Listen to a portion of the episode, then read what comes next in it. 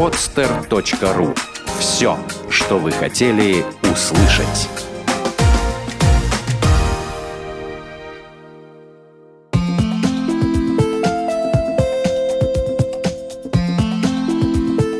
Про добро. Опыт и мнение людей, для которых благотворительность – стиль жизни. Авторская программа Виктории Рыжковой. Добрый день, это подкаст «Про добро», я его ведущая Виктория Рыжкова. Сегодня у нас в гостях Наталья Лимина, директор по внешним связям благотворительной организации «Перспективы». Наташа, здравствуйте. Здравствуйте. А, расскажите немножко о самой организации. Вы были одни из первых организаций, организованных на постсоветском пространстве, да, и в Петербурге в том числе. Чем занимаются перспективы, как давно, как долго, угу. какие проекты есть? Угу. Перспектива благотворительная общественная организация, которая действительно была основана в 1996 году. Э, мы немецкая инициатива, наш президент э, Маргарета фон дер Борг, и мы работаем с детьми и молодыми людьми с тяжелыми множественными нарушениями в развитии э, в двух интернатах социальной политики. Это Павловский детский дом номер 4 и психоневрологический интернат номер 3 в Петергофе где проживают молодые люди по достижении 18 лет. А также мы поддерживаем на сегодняшний день порядка 90 семей, которые не отказались от своего особого ребенка и воспитывают его дома. Понятно, испытывая определенные трудности, потому что могу сказать, что до сегодняшнего времени с инфраструктурой и с э, доступной средой у нас в городе есть еще много проблем. Угу. Даже скажите, сразу, наверное, такой прямой вопрос. Вы сказали, что, фонд, что организация была Основана Маргарита Осно, основ, Основана, mm-hmm. да, основана немецким благотворителем, и до сих пор, да, насколько я понимаю, ваш президент, как, э, как ну, вот, как вы работаете в России, да, с учетом того, что был принят закон об иностранных агентах, который достаточно э, в котором достаточно общо прописано э, какие-то требования о том, как, ну, о том, какая организация должна признаться иностранным агентом, что такое политическая деятельность. Потому что я думаю, что если вы работаете с детишками с ограниченными возможностями, с взрослыми, то наверняка есть какие-нибудь, не знаю, проблематика с документами. Очень часто это взаимодействие с государственными структурами. И, э, да, уже были прецеденты, когда, не знаю, какая-то простая социальная работа или восстановление паспорта называлась политической деятельностью. Ну, насколько я понимаю, у нас в законодательстве вообще нет четкого понимания, что такое политическая деятельность. А если идти от широкого широкого понимания, скажем так, нормального, общепринятого, то любое влияние на общественное мнение может признаваться политической деятельностью, да, что, ну, здесь уже пусть меня филологи, лингвисты поправят. А, поэтому, конечно, у нас были серьезные беспокойства, как и в сообществе НКО Санкт-Петербурга, а, потому что, э, ну, в принципе, любое телодвижение на пользу обществу можно считать политической деятельностью. Но, э, как мы все знаем, после того, как закон об иностранных агентах был принят, была к нему уже принята поправка, что а, деятельность общественных организаций в области социальной защиты населения решение а, не считать их иностранными агентами, эти, эти организации. И могу сказать честно, как поступили мы, потому что все-таки, особенно последние годы, перспективы сильно влияют на положение а, людей с ограниченными возможностями в Петербурге. Ну, например, то, что я считаю и очень горжусь этим, тем, что, например, детки, которые проживают в детских домах, еще два года назад не ходили в школу, и, в общем, мы инициировали а, совместную работу двух комитетов, комитета по социальной политике, комитета по образованию. Благодаря вот этой совместной работе мы также очень благодарны комитетам. А, второй год подряд дети с ограниченными возможностями ходят в школу. Вот этого 1 сентября, вернее, 2 сентября 800 детей школьного возраста, а, проживающие в интернатных учреждениях Санкт-Петербурга. Подчеркиваю, это дети с тяжелыми множественными mm-hmm. нарушениями в развитии. Пошли в школу. И мне кажется, это огромное достижение. Так вот, а, учитывая такие вещи, что все-таки мы стараемся а, именно развивать и как бы, не знаю, следуем в общем-то, мы следуем в своих действиях э, как это у нас есть концепция, принятая правительством Российской Федерации а, в интересах ребенка до 16 года. Этот документ называется. В общем, мы в этих в рамках этой стратегии, национальной стратегии mm-hmm. действуем. Вот, поэтому мы приняли решение, что мы в Минюст, а все общественные организации обязаны отчитываться в Минюст, попросим у них разъяснений по поводу этого закона. И, в общем, получив это разъяснение, мы сделали вывод, что мы не являемся иностранными агентами. Ну, это здорово. У меня просто немножко возвращая разговор назад, э, ты рассказала по поводу детей, которые пошли в школу. У меня вопрос, это, это общеобразовательная школа, либо это какие-то специализированные это школы? Это специализированные коррекционные школы, восьмого вида они называются. Угу. И, конечно, это не все школы города, и я думаю, что, конечно, вот так вот ЦАК сделать, чтобы просто все школы были готовы принять э, наших ребят, невозможно, но это развивается с каждым годом, все больше и больше школ, угу. коррекционных школ восьмого вида начинают принимать детей в свои ряды, особых детей в свои ряды. Это, конечно, здорово, это классно. Это вот те самые шаги, направленные на э, приближение Конвенции о правах инвалидов, я считаю. Угу. А, Наташа, скажи, а как общество воспринимает а, деятельность вашего фонда, главное, вашу целевую аудиторию, да, потому что все-таки в России не люди, люди редко задумываются о людях с ограниченной возможностью, если это не какие-то их родственники, либо если эта проблема не коснулась их лично. У нас э, не организованы там тротуары очень часто, да, там общественный транспорт вообще под Ну, запретом. это вот мы про ну, доступную какие... среду да, сейчас Да, про доступную среду, да, угу. какие-то мелкие вещи, да, и более того, само общество никак не обеспокоено, как правило, этим, да, то есть э, выступают э, за права людей с ограниченными возможностями, взрослых и детей, и вообще за то, чтобы про них помнили, сами, ну, либо сами люди с ограниченными возможностями, либо их близкие, либо такие организации, как вы. То есть как общество с этим, ну, как, как, как общество на это реагирует, как вообще поддерживает ли оно? То есть есть какое-то понимание улучшения? Вы знаете, э, на самом деле на этот вопрос можно ответить и в плюс, и в минус. Потому что, с одной стороны, э, наше общество не знает о том, что такие люди существуют. Это вот очень хороший пример. Я сама. До того, как я пришла работать в перспективе, я просто не задумывалась о том, что такие люди есть. Ну, не видела я их на улице. Да? То есть это вот последствия Советского Союза, как я всегда говорю. Э, нет у нас ни секса, ни проституток, никого там еще не спит. Да? Ну и инвалидов тоже у нас не было в обществе в нашем долгое время. А потом наложилось то, что так как их политически не было, то нет под этой доступной среды. А так как нет под этой доступной среды, э, и есть другая инфраструктура, а именно интернатные учреждения, которые э, находятся не в, в основном в массе своей, не в Петербурге, а как бы в прекрасных, но пригородах его, это Павловск, Петергоф в основном, Собственно, эти люди были долгие годы спрятаны от нас.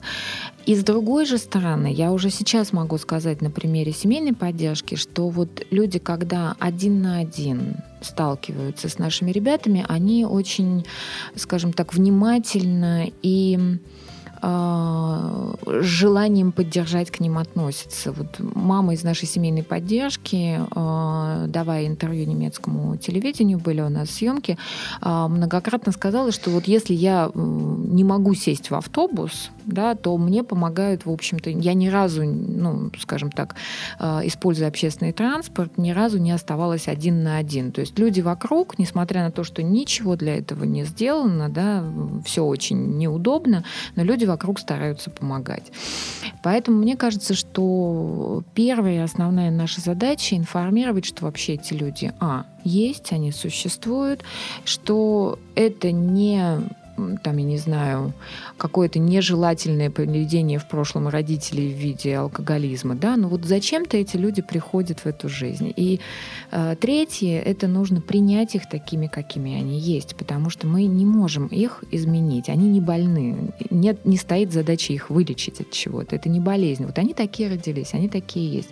И задача там общества, это громко сказано, но окружающих людей э, принять и создать условия для того, чтобы соблюсти достоинство этих людей, да, чтобы, чтобы они могли, ведь у всех на самом деле потребности одинаковые, да, потребность ну, в любви, да. в принятии, в развитии, в самореализации, она у всех одинаковая. Другой вопрос, что границы у каждого свои, да, но развиваться может каждый. И даже вот мы, я сейчас обратила внимание в нашем разговоре, а, э, я первая начала вводить этот термин с ограниченными возможностями. На самом деле вся Европа использует уже давно и считается это политкорректным с особыми потребностями. Mm-hmm. Да? То есть люди с особыми потребностями. И при том, что вот как бы, да, вот еще как, э, вот это очень показательно, мне кажется, да, что я, находясь очень глубоко в этой теме, все равно сбиваюсь. Ну, я понимаю, почему я сбиваюсь, потому что я хотела бы быть понятной, да, и вначале я вообще употребляла вот э, термин «люди с тяжелыми множественными нарушениями развития», чтобы было понятно, о ком мы говорим, потому что, честно признаюсь, есть у меня такое опасение, что когда я говорю «люди с особыми потребностями», э, я могу остаться для не большинства не людей непонятой, и не потому, что люди глупые, а просто потому, что они не встречали в своей жизни. Не было такой ситуации. Ну, мне кажется, что даже в данном случае термин с особыми, э, с ограниченными возможностями, он более, ну, наверное, ну, мне кажется, что он более корректен, например, по сравнению с термином, мы не знаю, люди-инвалиды, потому что э, ситуации бывают разные, да, и, ну, называть, ну, то есть инвалид, во-первых, вообще некрасивое слово, мне кажется, оно не привлекательное, и mm-hmm. наоборот, ты сразу думаешь, что это какой-то там кривой, хромой, косой, ну, и да, человек, как правило, ну, не как правило, но зачастую у многих вызывающий какое-то отвращение, отторжение, и абсолютно желание помогать, поэтому мне кажется, что вот пока, мы, конечно, со временем особо, с особыми потребностями, наверное, войдет в норму. Вот, Наташа, скажи, а, собственно, что вы делаете для того, чтобы общество ну, как-то ну, более, более толерантно, наверное, ну, или с большей заботой, или с большим вниманием стало относиться к нему, а, к, ну, да, как раз к, к людям с особыми потребностями, а, и такой, наверное, уже, наверное, вопрос в другую отрасль, собственно, а как вы, ну, на что вы, собственно, это делаете, да, как вы, угу. как вы существуете? Но в первую очередь мы сами с 96 -го года абсолютно практически работаем с ребятами, то есть что такое перспектива? Это педагоги, психологи, инструкторы по лечебной физкультуре, волонтеры немецкие, польские, русские, которые каждый день приезжают в интернаты или в организованные для семей центры дневного пребывания и каждый день работают с ребятами, развивая их, э, даря им индивидуальные внимание, заботу и позволяет тем самым почувствовать уважение к э, себе и интерес к себе. Это первое, то есть мы вот это основная масса, куда уходят наши, куда уходят средства благотворителей, на которые мы все это делаем, да. Далее, совсем недавно, ну, скажем так, в 18-летней истории организации, совсем недавно а, у нас появилась юридическая служба, но ее, а, скажем так, все усилия направлены как раз на а, просвещение нашей целевой группы, то есть ребят с ограниченными возможностями, и их семей, и их сопровождающих о правах людей с особыми потребностями, детей, людей. Мне кажется, это важно, чтобы люди понимали, э, что они тоже граждане этой страны, точно такие же. А, и далее, конечно же, вот еще года нет. В организации появился у нас пиар-менеджер. Но не просто пиар-менеджер, а с серьезными задачами, а, которые я ставлю перед Ларисой нашей Юрьевой. А, это продвижение целевой группы. Не могу сказать, что мы в этом преуспели. Мне кажется, что вообще вот как бы так вот серьезный рассказ о целевой группе, он будет длиться годами, потому что, э, ну, потому что э, можно много говорить. Но если люди на улицах будут продолжать не видеть этих людей, если дети в школах будут продолжать не встречать за партами э, ребенка в коляске, то бесполезно что-то транслировать э, в средствах массовой информации. Да? Поэтому мы стараемся как-то вот сбалансированно э, может быть, чуть-чуть опережая а, то, что происходит а, в России, в Петербурге, а, говорить о том, что эти люди существуют, что они такие же, как мы с вами. Единственное, у них есть особые потребности. Да? И я считаю, что экономика нашей страны вполне позволяет, чтобы эти потребности удовлетворить. Ну да, ну на, своем опыте могу сказать, что, наверное, где-то до трех лет активной работы пиар-менеджера должно потребоваться, чтобы появились какие-то ну, видимые, видимые изменения. Это не значит, что там с минуса сразу резко на плюс, но да, это называется там лежать в сторону мечты. То есть когда, да, да, именно, как, именно. когда уже ну, прям ты чувствуешь, что вот, вот ну, люди начинают, у людей э, появляется понимание того, что это вообще за проблема. Ну вот до этого времени, э, просто отвечая на вторую mm-hmm, часть вопроса, Вик, да, э, ну мы, безусловно, общались э, со, с прессой. Конечно, пресса всегда для нас была желаемым гостем на всех наших мероприятиях, но вот я как руководитель отдела, отвечающего за поиск средств, и которая когда-то его создавала, я понимаю, что до, до вот прошлого года мы, конечно же, использовали, скажем так, пиар только для цели, для того, чтобы собрать бюджет организации, потому что перспективы существуют 100% из благотворительных пожертвований э, юридических и физических лиц и чуть-чуть на средства фондов. Вот как бы, то есть основное это благотворительные пожертвования. Государственной поддержки у вас нет. Государственная поддержка у нас чуть-чуть есть, но это там в рамках 1-2% от бюджета но у вас, но у вас достаточно большой бюджет, да, насколько я понимаю? То да, у нас да, бюджет, например, вас... этого года 60 миллионов рублей, могу сказать. Ну, поэтому очевидно, что обычно комитеты не дают много денег, там в районе миллиона, двух, мне кажется, Но максимум. мне кажется, что в эту сторону тоже идет улучшение, что если там еще несколько лет назад у нас был там одна одобренная заявка за несколько лет, то вот сейчас уже второй год подряд мы получаем поддержку Комитета по социальной политике. Мне кажется, уже продвижение есть. Ну, ну да, если бы была возможность не получать эти деньги ну, то есть, ну, ну, например, да, я могу сказать, что очень часто бывает а, у фондов как, ну, или у организаций, не обязательно фондов, что есть государственная поддержка финансирования, да, но когда речь как раз начинает идти о том, чтобы сформировать какое-то положительное отношение, либо привлечь а, внимание к а, проблеме то государственная поддержка, такое финансирование начинает мешать, потому что начинаются какие-то такие информационные войны, там, одно, да, потому что ты говоришь о том, что проблемы существуют, а, к примеру, какой-нибудь комитет говорит о том, что, вы знаете, мы выделили на это деньги, поэтому этой проблемы нету, она решаема, мы ее закрыли.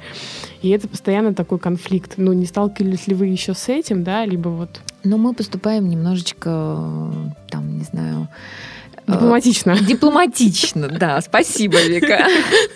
Э, мы понимаем, что, конечно, подавать заявку комитету на субсидирование программ, которые находятся в их подведомственных учреждениях, то есть в детском доме в Павловске, в психоневрологическом интернате, ну, это некорректно, да, поэтому мы просто этого не делаем. эти программы мы выполняем целиком на средства благотворителей и средства фондов.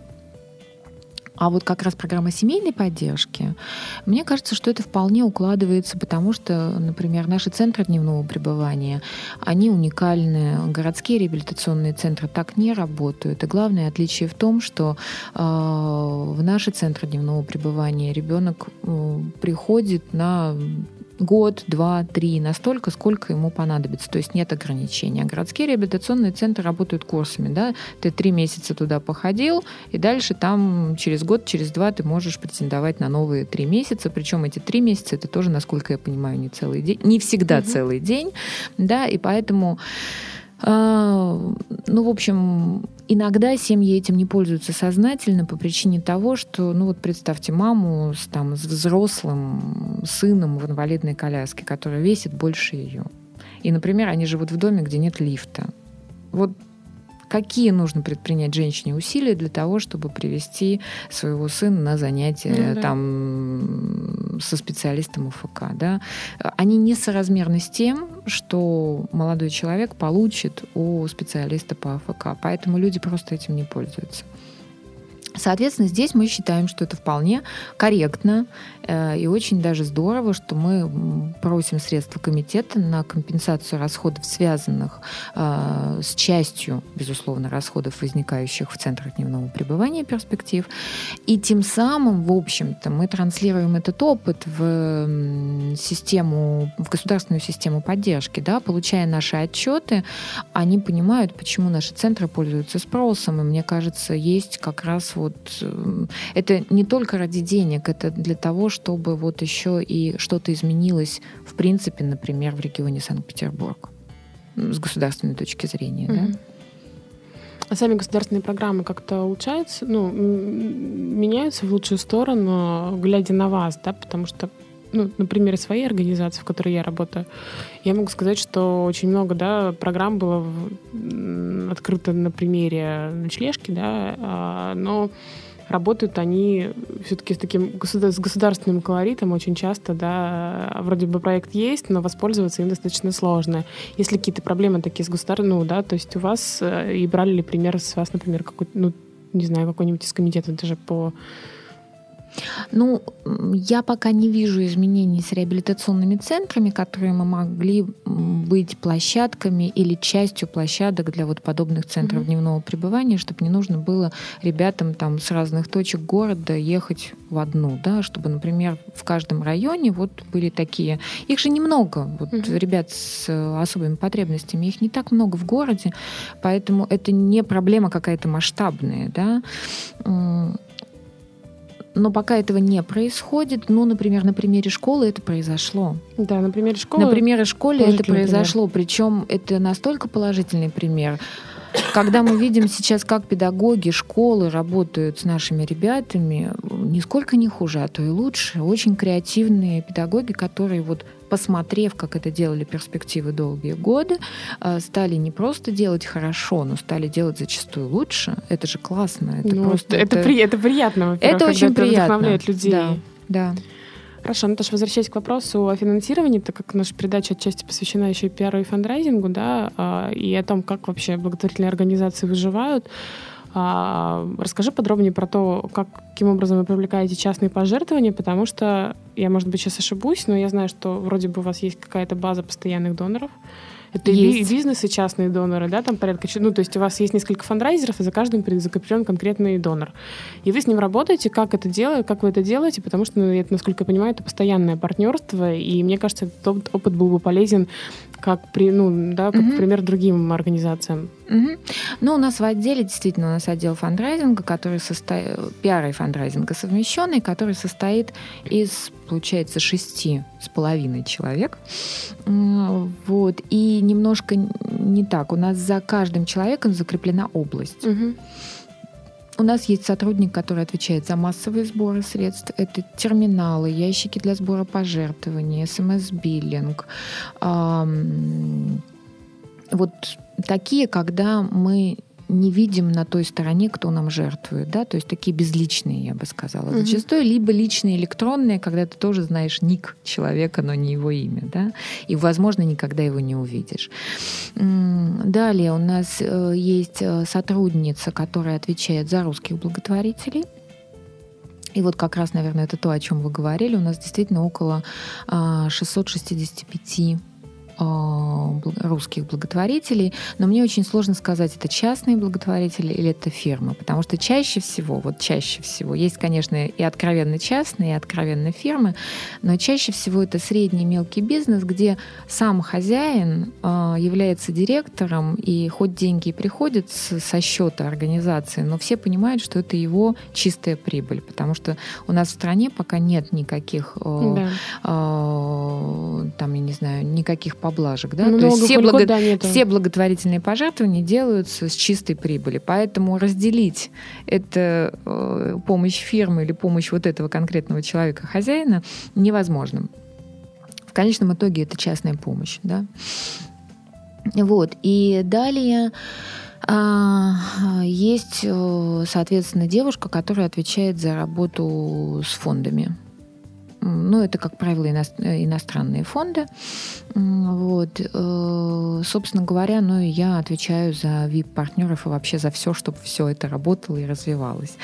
А еще хотела бы, вот, может быть, затронуть такой новый способ, как отчисление с продаж. Мне кажется, что вот меня когда-то угу. вдохновило шоколад Аленка. С подари жизни. С подари жизни, абсолютно верно.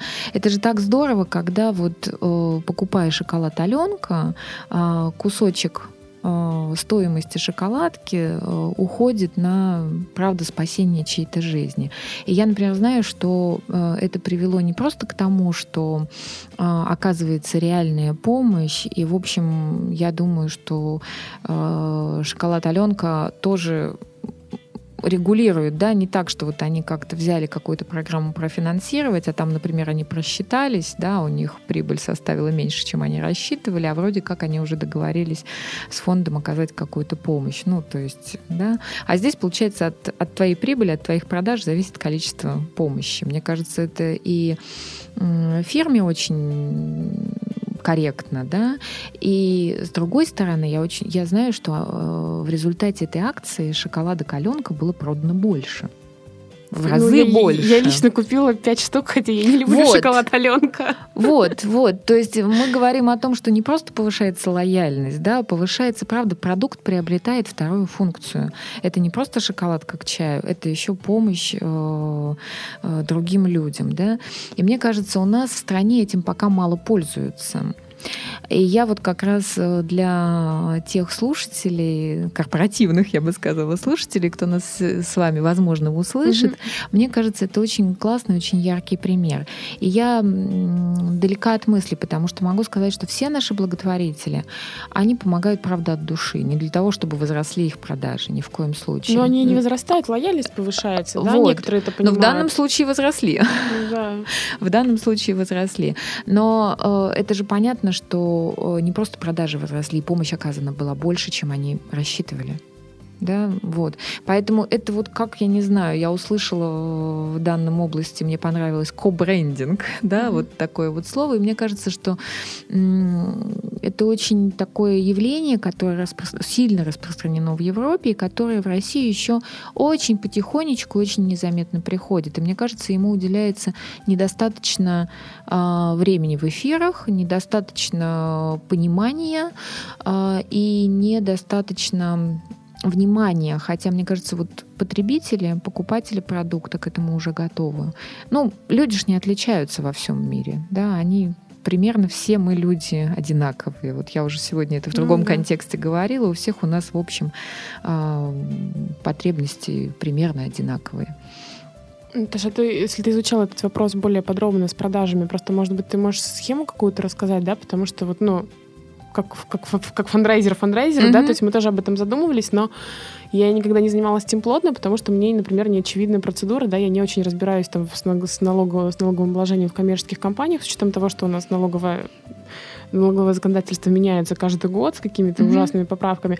Так это работает. То есть, например, я не знаю, там кто-то выпускает э, это может мочалку, раб... да, там у нее mm-hmm. себе, там, ну, как бы выпускает, у нее там цена отпускная там 12 рублей. Mm-hmm. В эту цену входит уже там, допустим, тот рубль, который пойдет в благотворительный фонд, либо это идет надбавка, и потом уже, ну, и отпускная цена возрастает. Понятно.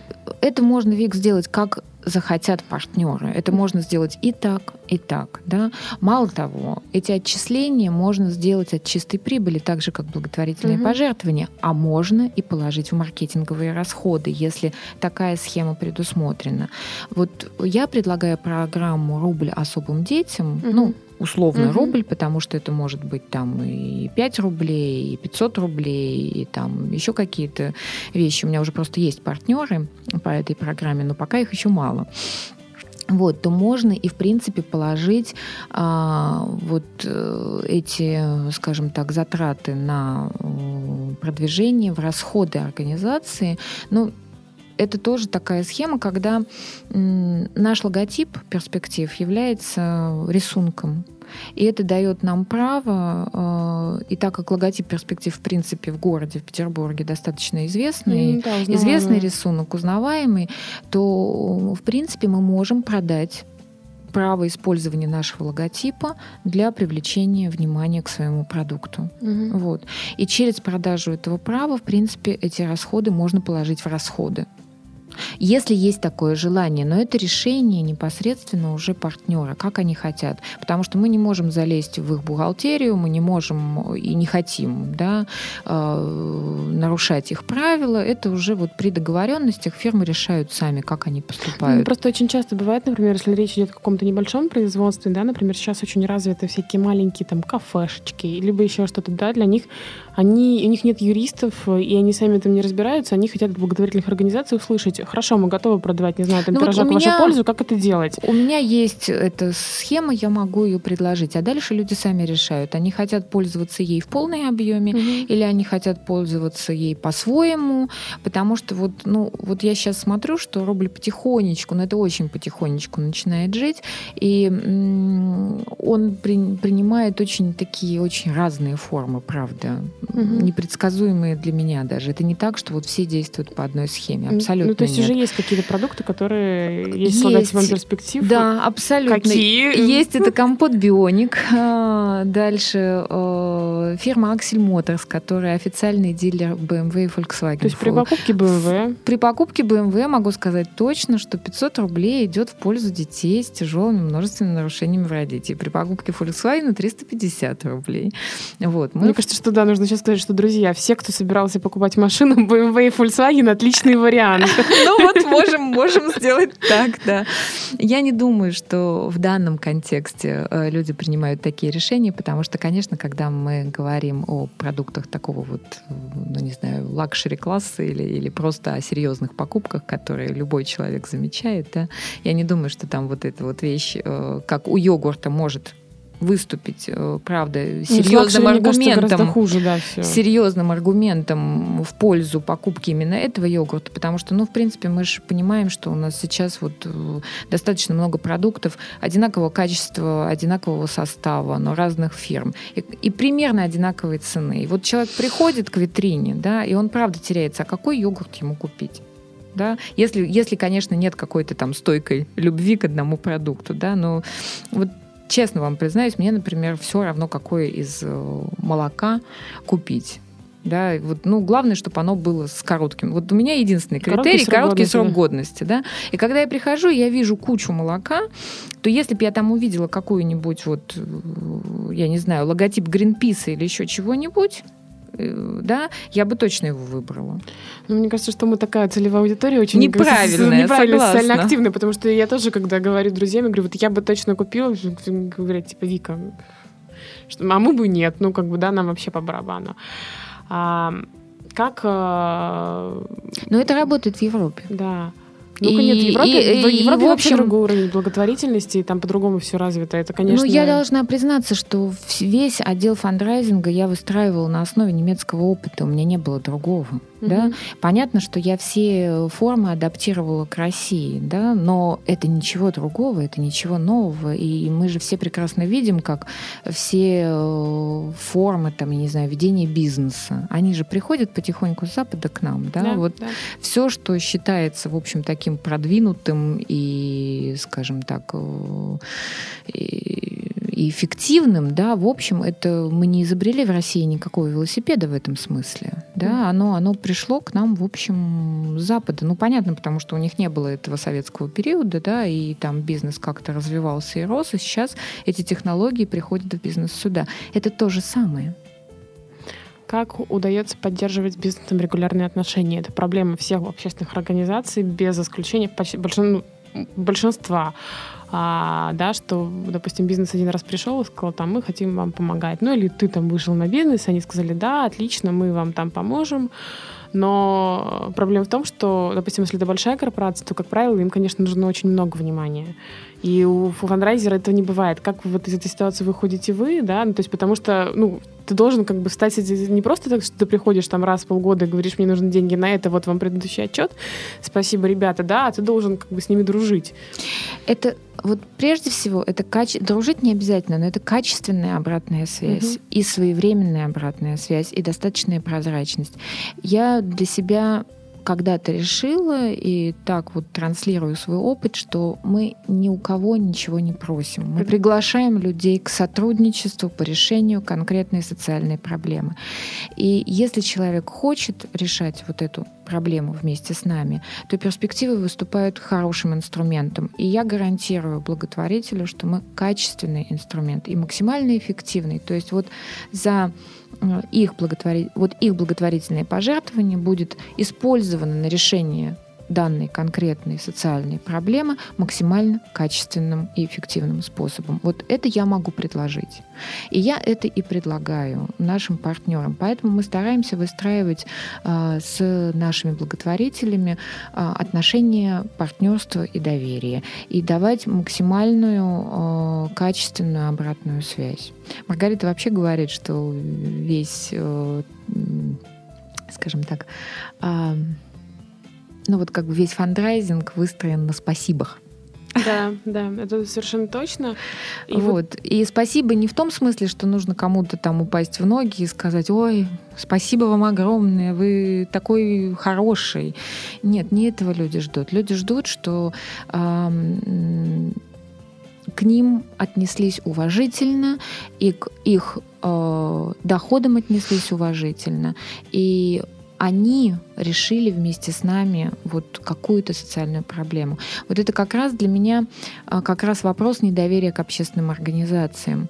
А, к сожалению, не все люди, не все общество осознают, что общественные организации зачастую выступают более качественным инструментом для решения социальных проблем, чем какое-то единоличное участие. Помочь семье напрямую, безусловно, дешевле да?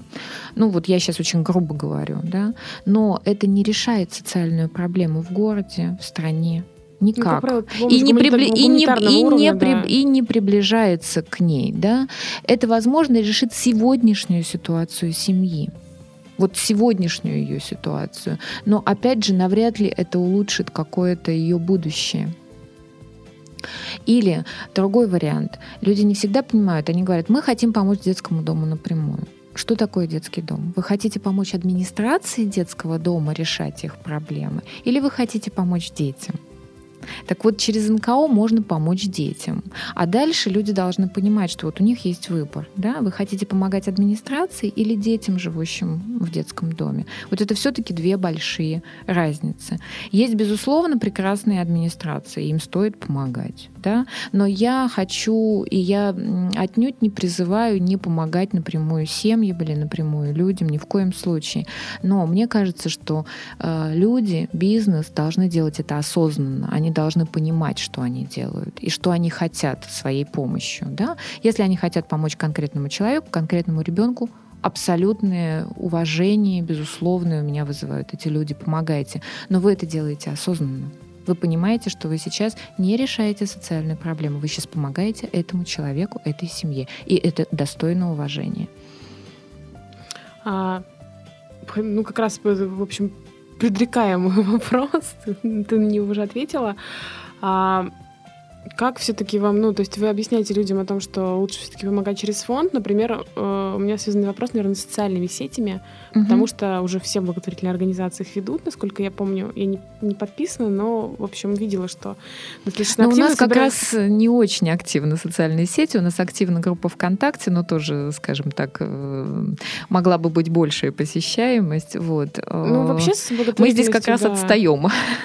А, с благотворительными организациями, там с вопросом посещаемости тоже есть определенные сложности, потому что либо ты ведешь, когда ты ведешь в рамках одной проблемы, это все, даже если ты освещаешь ее с разных сторон, либо там привязываешь какие-то близкие темы, это всегда очень тяжело. Я там своему опыту могу знать, потому что mm-hmm. там я наше сообщество веду. А, вопрос в том, что собираете ли вы что-то через социальные сети, да, то есть, не знаю, там костыли, инвалидные коляски, там средства гигиены, ну, да, ну все, mm-hmm. что нужно, все, все, что, все, что нужно этим детям, и каков отклик, потому что а, например, на своем опыте я могу сказать, что люди достаточно много количество, большое количество людей жертвуют, угу. и даже деньги переводят специально, да, на какие-то угу. конкретные нужды, потому что у них нет времени там съездить, не знаю, в Ашан и купить памперсов. Угу. А, а многие говорят, что нет, мы как раз-таки лучше напрямую, то есть обрабатывать, как бы, ну, то есть насколько вот эта связь, связь, да, там, допустим, она просчитывается в интернете, потому что все-таки еще есть то мнение, что вот если в интернете написано, значит, там нужно дать, и там обсуждений особо никаких не бывает. А, насколько ну, то есть как часто вы с этим сталкиваетесь, когда вам пишут, типа, да мы mm-hmm. лучше сами, там, не знаю, там, отвезем что-то или дайте адрес, ну, как бы, да, вот, mm-hmm. насколько уровень, по вашему мнению, уровень недоверия к перспективам, потому что мне кажется, что его вообще быть не может, это настолько известная организация, что уже mm-hmm. все должны доверять. Ну, я не чувствую, скажем так, по социальным сетям недоверия к перспективам, но еще раз подчеркиваю, что у перспектив они очень слабые. И мы в социальных сетях не собираем благотворительные пожертвования и не собираем, собственно говоря, вот ну, там одежду или там инвалидные коляски, угу. которые нашим ребятам нужны. У нас скорее группа ВКонтакте работает на волонтеров, угу. потому что перспективам, в перспективах волонтеры, вот основная потребность в волонтерах это в молодых людях, которые делают так называемый добровольный социальный год. Угу. То есть это у нас есть воскресные субботние волонтеры, которые, как у других общественных организаций, приходят в свое угу. время свободное, организу... ну, оно организовано это время, но оно все равно как бы это не 35 часов в неделю, как у наших волонтеров, которые работают, которые делают добровольный социальный год. Вот. И у нас скорее группа ВКонтакте направлена на поиск вот молодых людей, которые готовы год своей жизни посвятить обществу и проработать с людьми с ограниченными возможностями целый год, 35 часов в неделю. И сейчас вот у нас открыт очередной набор на новый волонтерский год, потому что волонтерский год традиционно с сентября по август. Uh-huh, uh-huh. Хотя с русскими волонтерами, так как мы постоянно не добираем, вернее, не то, что мы постоянно не добираем, у нас постоянно растет потребности в волонтерах, поэтому мы, в общем, круглый год ведем ну, до набор, скажем так. Вот. А, и что я хочу сказать? У нас скорее, если говорить об электронных способах, э, да, то мне сейчас очень понравилась, открылась платформа на Добро Mail.ru. Она рабочая? Она рабочая. Но вот э, так она открылась в августе, и за август я могу сказать, что в пользу перспектив на платформе Добро Mail.ru было собрано около 20 тысяч рублей, там 19 с чем-то. Вот. Но сейчас как-то я заметила, что, может быть, это был эффект открытия, да, а там же не только перспективы. Ну, да. И я знаю, что вот девушка, которая отвечает на Mail.ru за эту платформу, она с удовольствием через три недели написала, что за три недели мы там собрали миллион рублей рублей, да, то есть вот как, ну это на все, на все общественные mm-hmm. организации, которые там зарегистрированы были. Сейчас по перспективам я вижу снижение, видимо, это был такой эффект ну, новизны, эффект ну, открытия. Видимо, они сами же еще, да, наверное, активно пиарили, люди шли, ну, пользователи. Я думаю, что они это продолжают делать, вот. А дальше, конечно, более, я считаю, прогрессивным способом а, возможно банковские переводы через ту же систему, например, РБК Мани, и это у нас возможно на сайте а перспектив. Есть у вас? Благору есть, но Благору как раз, э, ну, там в год 20 тысяч рублей перспективы собирают, дай бог. Угу. Потому что долгие годы на Благо.ру были все общественные организации вывешены в алфавитном порядке.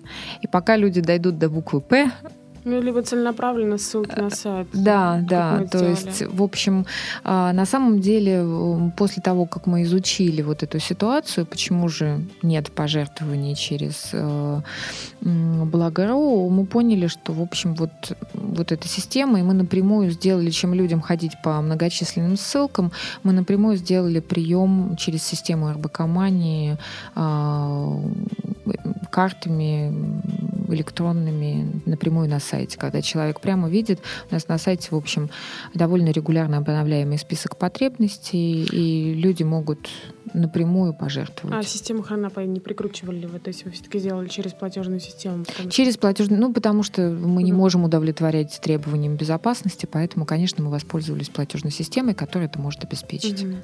И продолжая разговор, заканчивая нашу уже передачу, потому что время подходит к концу, как а, люди могут поддержать да, вашу организацию. Ну, наверное, я бы больше ориентировалась сейчас ну, и на бизнес, да, и на простых людей, просто разделить. Вот мы поговорили про mm-hmm. РБК Мани, про то, что можно стать волонтером. Но я думаю, что все, э, все способы частного, частного перевода денег mm-hmm. указаны на сайте, да, может быть, ты адрес mm-hmm. скажешь. www.перспективы.ру угу. Как слышится, так и пишется. Угу. Можно зайти и почитать о нас мне кажется, у нас там достаточно исчерпывающая информация. Да. И вот про, наверное, про, про бизнес, да, потому что а, на сайте Podster.ru мы находимся в разделе «Бизнес и карьера», и, может быть, кто-то услышит и захочет вас поддержать.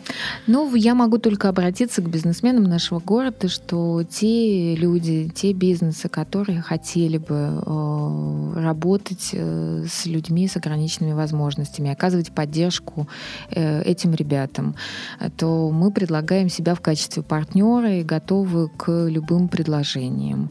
Э, как в качестве вот новой программы «Рубль продаж», которую мы разработали, так и просто благотворительные пожертвования готовы принимать, согласовывая, безусловно, на что будут потрачены деньги. И, в общем, мы всегда открыты, мы всегда ждем новых партнеров и можем предложить конкретные программы помощи, которые выберет благотворитель, которые будут ему по душе, от, начиная от арт-занятий, заканчивая педагогами, которые работают со слабыми подопечными. И на этой прекрасной ноте мы заканчиваем наш подкаст. С вами была Наталья Лимина, а, директор по внешним, внешним связям. связям, да, благотворительной организации «Перспективы». А, до скорой встречи, друзья. Спасибо. Сделано на podster.ru Скачать другие выпуски подкаста вы можете на podster.ru